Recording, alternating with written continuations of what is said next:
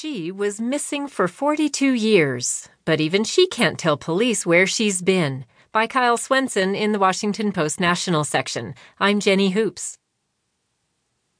The phone call that would eventually unfreeze a 42 year old cold case came in on September 15th. It was an inquiry between law enforcement agencies.